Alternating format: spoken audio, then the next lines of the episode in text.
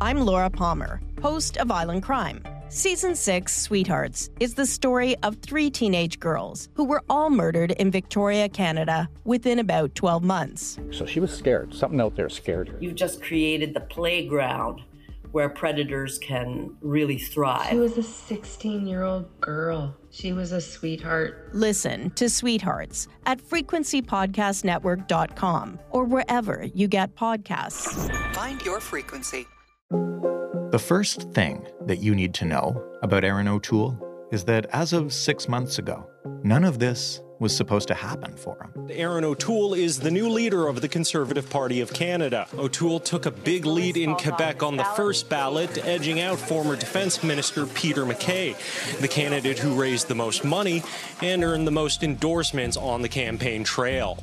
The second thing you need to know about him is that the way he pulled off the upset win might end up making some conservatives angry and some liberals worried. I believe that whether you are black, white, brown, or from any race or creed, whether you are LGBT or straight, whether you are an Indigenous Canadian or have joined the Canadian family three weeks ago, whether you worship on Fridays, Saturdays, Sundays, or not at all, you are an important part of Canada, and you have a home in the Conservative Party of Canada.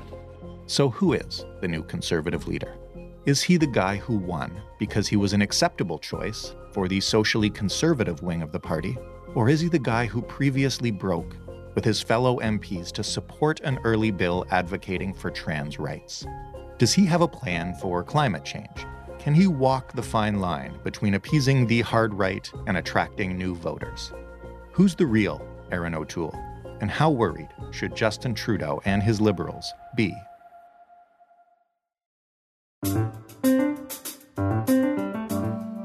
I'm Jordan Heath Rawlings. This is The Big Story. Marie Danielle Smith is a writer at the Ottawa Bureau for Maclean's magazine. Hello, Marie Danielle. How's it going?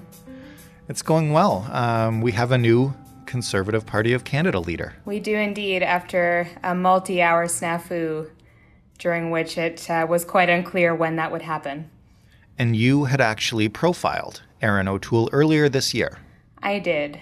Why don't you start by just telling me? I mean, in the big picture, we're going to ask who is he and all that stuff, but just where did he come from? Like, where was he born? Where did he grow up? Tell me about him. Yeah, so he actually spent the first year of his life in Montreal. He jokes that he didn't have enough time to learn French, he was just a baby. Um, but his family moved to the GTA, to Bowmanville, Ontario when his dad, who worked for GM, uh, got a promotion to their main plant there in Oshawa. So he grew up uh, sort of on the outskirts of Toronto. Uh, his mother, when he was nine years old, passed away from breast cancer. Uh, and ultimately, his, his dad remarried, and then he ended up being the, the oldest of five kids in their combined household.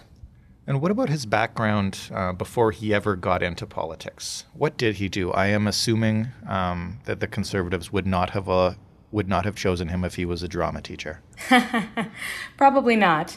Uh, yeah, he was very interested from a young age in the military. And actually, an anecdote that he told me about was going to see Top Gun when it came out, that Tom Cruise movie. He was 13 at the time, and he sort of left the movie theater thinking he wanted to become a fighter pilot. So this sort of became his goal uh, as a teenager. And he spent some time in Kingston. He had worked um, for a pipeline, inspecting pipeline along the route between Brockville and Ottawa, I believe. And he had spent some time on the Royal Military College campus, thought it was beautiful, decided he'd walk into their recruitment center and try to become a fighter pilot just like he dreamed. Turned out uh, he didn't have, I guess, the competency that they were looking for or the visual acuity maybe that they were looking for um, in a fighter pilot, so he ended up being selected as an air navigator instead. Uh, so he likes to say he didn't end up being Maverick. It was more like he ended up being Goose, if you know the characters from that movie. So for uh, for quite a while, he served in, in the military in the Air Force, and he hopped around to a couple different places. Uh, went out to Manitoba for a while, ended up in Halifax, and then decided to leave the military and go to law school at Dalhousie University. And how do you end up in politics? So while he was in the military and just before he went to law school, his dad actually became a provincial MPP for the Durham riding, which is the one that Erin O'Toole now represents. Uh, he had a law career. He worked at, on Bay Street in Toronto for a while. He worked at Procter and Gamble, uh, and he sort of had his eye on politics. I think partly because he had watched his dad um, kind of stick handle the partisan cut and thrust, but also uh, you know, make a difference for people in his riding. So he was inspired by that, he says. And he, when Bev Oda stepped out of that riding uh, in 2012, he ran in the by election to replace her. Can you maybe give me um, an overview of his work as a conservative MP? I mean, uh, to a casual observer, uh, he did not have much of a high profile, right? He didn't. Uh, so he, for the first little while, he was under that Harper conservative majority government. Uh, so he was a parliamentary secretary to the trade minister for a while, and then he very briefly served in cabinet. He was the Veterans Affairs minister um, from January 2015 until that government got defeated by Justin Trudeau's Liberals that fall. His tenure as Veterans Affairs Minister is a little hard to assess just because he was only there for about nine months. Um, but he inherited a big mess. And so the opinions kind of vary between did he improve the mess of that file a little bit, make it less of an issue in that election? Um, you could argue that he did. On the other hand, you have some Veterans Affairs act- advocates who think that you know he made it worse and that he didn't really fix anything while he was there. The question is whether he would have had time to. Since uh, Trudeau got elected, uh, O'Toole mainly served as uh, the foreign affairs critic for the party. He spent quite a lot of time on that file. He also already ran for the Conservative leadership. You might remember back in 2017 uh, when Andrew Scheer ran for that. There were a lot of conservatives won. running in 2017. there were 14 of them. Uh, but Erin O'Toole came in third, actually. And so instead of walking away from the party the way that Maxime Bernier did, uh, and you know, kind of huffing out in a storm, he he took on this foreign affairs critic role, and so that's what he spent most of his time looking at were international issues. Where does he sit on the political spectrum? I mean, obviously to the right, but uh, that encompasses a fair bit these days. It does. So, I think in a lot of ways, Erin O'Toole represents continuity. Uh, it's hard to find too many areas where he and Andrew Scheer would disagree. But one of those really important areas is actually on social politics. So the Conservative Party, as we know, has a pretty large contingent of social conservatives, people who, in particular, are pro life and care about the issue of abortion. It's always a struggle for a conservative leader to please that contingent of the party, make them feel included, um, and make sure they're being heard, while also trying to appeal to the rest of the Canadian public, you know, most of whom mm-hmm. I think have sort of moved on from that issue, right? So, on that issue, he's actually, you know, a pro choice person personally. He, um, he says he'll march in pride parades. He's relatively socially liberal in that way. Um, he had voted in favor of a transgender rights bill in 2013 that very few conservatives at the time voted in favor of. So he, he has a couple things he can hang his hat on with this. At the same time, though, he did court that social conservative vote in this leadership race. He sort of borrowed from the playbook that Andrew Scheer used last time in trying to tell people who would support a socially conservative candidate. In this case, it was Derek Sloan or Leslyn Lewis, telling them, hey, you know, I believe in religious freedom. I believe in protecting your rights. I believe in conscious rights. I'll fight for those rights just the same as I would fight for the rights of a gay person. And so he courted that vote and it, it worked out for him. He basically did, a, in a way, a repeat performance of what allowed Andrew Scheer to win last time. I was going to ask, is that what put him over the top? Because, again, for somebody that uh, doesn't really dig into uh, internal uh, party politics, it seemed like this was Peter MacKay's to lose when it began. Peter MacKay obviously had the most name recognition, right? I mean, yeah. Uh, Peter MacKay had served for a long time in the Harper cabinet, and that had been sort of a mixed record, but everyone kind of knows who the guy is. Um, and he has this very picture perfect family, and he's socially progressive in ways that you know the party. I think many in the party are hoping that they sort of move towards, so as to become more appealing to the broader voting public. Um, but it's kind of a complicated system, and maybe I'll just tell you a bit about what it looks like. Sure. The way that the conservative leader got elected had more to do with uh, like an even regional distribution and a ranked ballot than it did with, say, like the popular vote. So you could have a riding in Quebec where like 40 or 50 conservative voters were, and that riding would be worth exactly the same amount as a riding in the middle of Alberta, where thousands of conservative members might have cast a vote. Hmm. So, because of that regional distribution, um, you see O'Toole fighting really hard in the lead up to his victory to secure votes in Quebec. And his team in Quebec did a really good job. He came out ahead of Peter MacKay in Quebec. And even before we had seen cross country results, everyone kind of knew that that spelled trouble for MacKay because there are so many ridings in Quebec and that regional distribution is so important that whoever won that province was going to have a serious leg up. So there's that. Then there's also, as I mentioned, the ranked ballot. And this is where, as the voting goes on, if, if nobody has more than 50% of the vote, the person with the least number of points in this regional distribution that they do drops off the ballot, and then the second choice votes from that person go to whomever. So, this is why Erin O'Toole did well to really try and secure support, second choice or third choice support from those socially conservative candidates who people largely thought didn't really have a chance to win. And so those two things, the focus on Quebec, the focus on uh, sort of appealing to those social conservative voters, even if he doesn't agree with them on everything, those are the two things that put him over the edge.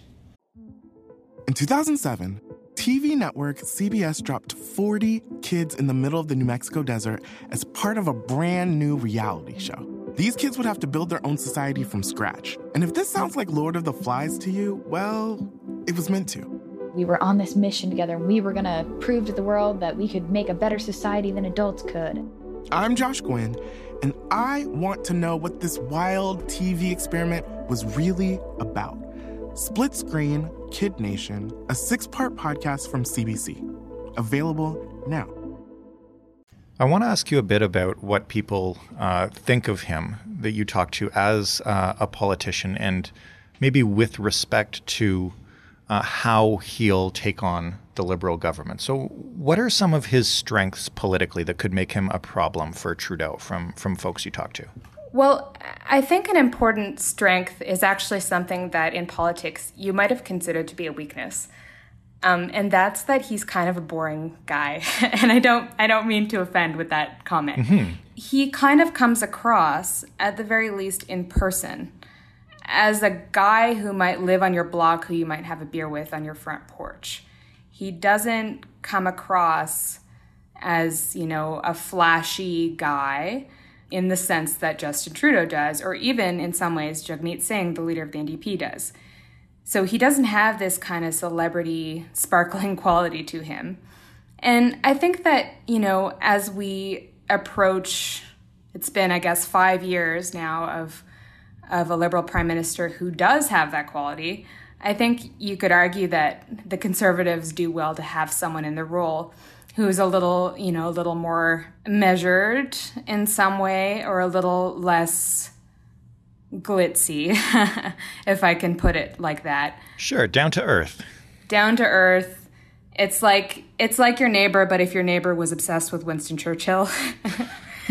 um, so, in terms of policy, you know, uh, we'll see what he comes up with, but based on this huge policy book that he that he had during his leadership campaign, 50 pages long, we do know some of the things that he will try to do to combat uh, Justin Trudeau's liberals. He says he will get rid of the carbon tax, find ways to support the energy sector. Um, he would defund CBC television in great part, which for some would be a controversial position. he does have a couple of controversial policies um, that have raised eyebrows for some. One is that he would use the notwithstanding clause to enforce mandatory minimum sentences in prisons. Mm-hmm. Another is that he would make it a criminal offense to block transportation infrastructure. And now that is in response quite directly to that other national crisis that we right. saw before the pandemic this year, which was uh, the rail blockades and the widespread protests in support of the Wet'suwet'en people um, and their hand, their dealings with the RCMP.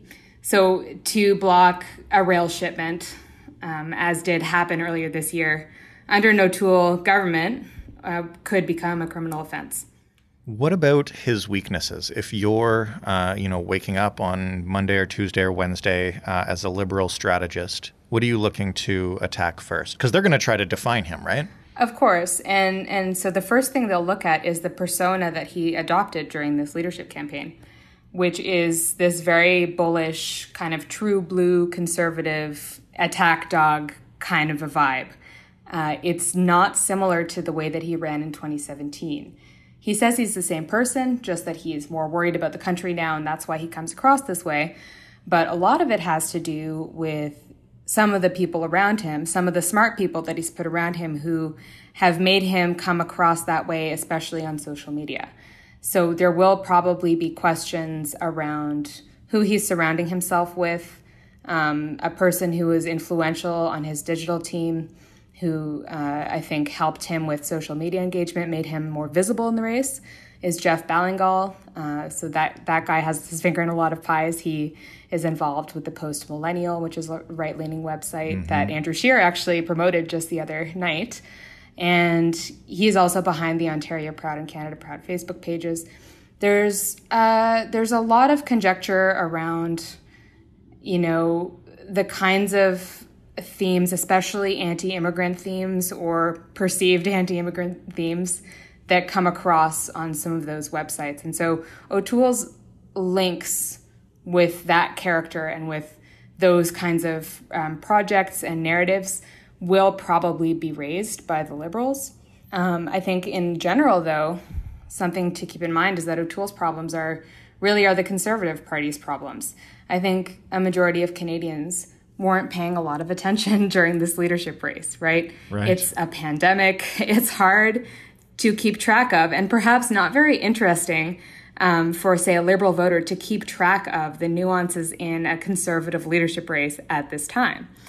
Um, so he has an opportunity to sort of set the tone with people anew when Parliament comes back. He's already an MP, so that will help him. And he's going to have to address the issues that the Conservative Party has already had to address. Um, like I said before, the, there's sort of the social conservative contingent that a lot of left leaning Canadians are very leery of. They think, you know, that that there's some kind of a back door, perhaps, into O'Toole's uh, office that that will allow someone to raise the issue of abortion and, and really try to push that ahead in Canada. Um, he says he won't allow that to happen, but it's it's a specter that sort of haunted Andrew Scheer throughout his tenure and will become an issue for O'Toole as well, just because of the strategy that he took, the successful strategy that he took during his leadership campaign. The, the final issue that, of course, conservatives have dealt with and found very tricky over the past number of years is climate change. Um, Erin O'Toole appears to be um, interested in pursuing a climate change policy. He doesn't suggest that climate change isn't happening, but he does want to get rid of the carbon tax. He does want to support the energy industry. And the Conservative Party has often really struggled with how to square that with lowering emissions in Canada and with addressing and mitigating the effects of climate change. So, all of these issues that the Conservative Party was already dealing with, O'Toole will inherit, and there'll be extra pressure on him to try and differentiate himself from Andrew Scheer because, in so many ways, from the way that they ran their leadership campaigns to the policies that they proposed, they really are quite similar. So he doesn't represent this huge shift that some conservatives maybe would have hoped for.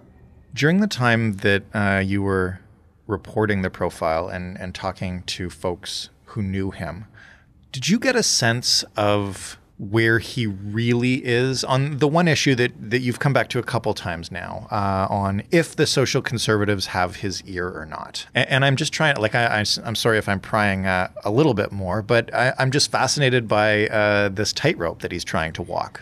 I really think, personally, based on my conversations and reporting this profile um, a little while ago, that that is a strategic choice more than anything else. And now I think the tone of his speech after he won uh, made it clear that this was not the direction he wanted to take the party in. It was clear that he wanted to seem like an inclusive new leader, someone who was not going to be leaving people out of the proverbial tent. So, my guess is that while this was a very good way to win the leadership race, some social conservatives may feel now that he's turning their, his back on them. Um, and there is consistency in, in that O'Toole's personal beliefs on this. Um, he has talked about those well, well before he ran for leadership. You know, he, he doesn't believe in restricting abortion, or at least he doesn't believe, he doesn't have pro life beliefs in this sweeping way that some of the other candidates did. So I do think that this was sort of an opportunistic move, and he was accused of that um, during the race. Some MPs who actually supported him in his leadership run last time decided not to support him this time because they saw that that's what he was doing and they didn't like it because he was sort of, you know, in their eyes, taking advantage of this group and this sort of current in the party that they find, you know, antiquated and that they don't want to see furthered by a new leader. Will they have his ear? I think any conservative leader at this point needs to recognize that it's quite a fractured and large party. And so if you don't, at the very least, listen, you probably have a pretty big internal unity problem. So they may have his ear, but I don't think that that's going to translate uh, into meaningful policy. My last question is just uh, in the course of reporting all this and talking to, to all sorts of people and talking to O'Toole himself, what was the most interesting thing you found out about him? this is what I mean about having a candidate who sort of defies Trudeau in so many different ways. I can point to O'Toole's time as a fighter pilot. I can point to, and this wasn't in the piece, but he he talked a bit about some of the work that he did at Procter and Gamble, and he was recognized for outing counterfeit products and like let you know putting out some fires internationally, pursuing successful lawsuits. It's the it's the kind of stuff that, and this might be fortunate for him. It's the kind of stuff that makes your eyes glaze over a little bit. You don't necessarily want at the helm of the Conservative Party right now somebody who you can look at their history and point to a thousand different issues or anecdotes or problems or controversial moments. So he does have a little bit of a blank slate. I can share with you the most interesting um, metaphor that I was given about what he's really like. Sure. And what he's really like is an interesting question because it will affect how he runs the party. In general, he was considered to be you know, a fantastic team player over the last few years, especially after losing to Andrew Scheer. But there was this sense, and a, a source put it this way there was a sense that he was just waiting for an opportunity. And they compared it to this scene in The Dark Knight, the Batman movie from 2008, where the Joker is, you know, choosing his acolytes and he says, in this bar, he says, We're having tryouts and there's only room for one and he breaks a pool cue. And he throws the sharp ended half of the pool cue on the ground and leaves the room, implying that they should, you know, someone should grab it and basically duke it out. And the source told me that Erin is the guy reaching for the stick. So take from that what you will. He's an ambitious guy. He employed a really successful strategy to win the position that he has. He's got lots of policy ideas. From a personality point of view, if you set aside and I think maybe it's worth setting aside the social media tone that he used during this campaign. He is working more or less from a blank slate. So that's not the worst position to be in, I think, if you're a conservative voter and looking ahead to what's coming next. And we'll see what he writes on it. Thank you so much, Marie Danielle. Thanks for having me. Marie Danielle Smith of Maclean's. That was the big story. If you would like more, head to thebigstorypodcast.ca. Find us on Twitter at thebigstoryfpn. Write to us via email, thebigstorypodcast, all one word, all lowercase, at rci.rogers.com. Rate us and review us and subscribe and tell your friends in your podcast player of choice. We are in all of them. Thanks for listening. I'm Jordan Heath Rawlings. We'll talk tomorrow.